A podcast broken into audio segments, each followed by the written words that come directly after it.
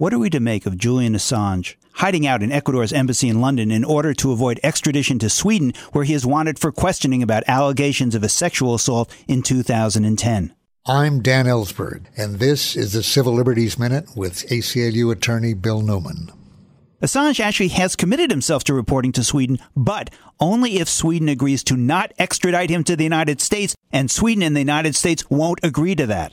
Because WikiLeaks has revealed indiscriminate killings of Baghdad civilians by United States military personnel, revealed our government's collusion with Yemen's dictatorship, clarified Obama's pressure on other nations to not prosecute Bush era officials for torture, and much, much more.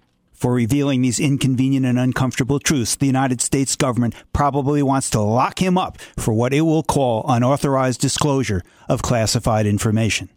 In a recent New York Times op ed piece on this topic, Academy Award winning filmmakers Oliver Stone and Michael Moore state if the United States can prosecute a journalist for publishing outside the United States facts that the government doesn't like, then the governments of Russia or China could, by the same logic, demand that foreign reporters anywhere on earth be extradited to those countries for violating their laws.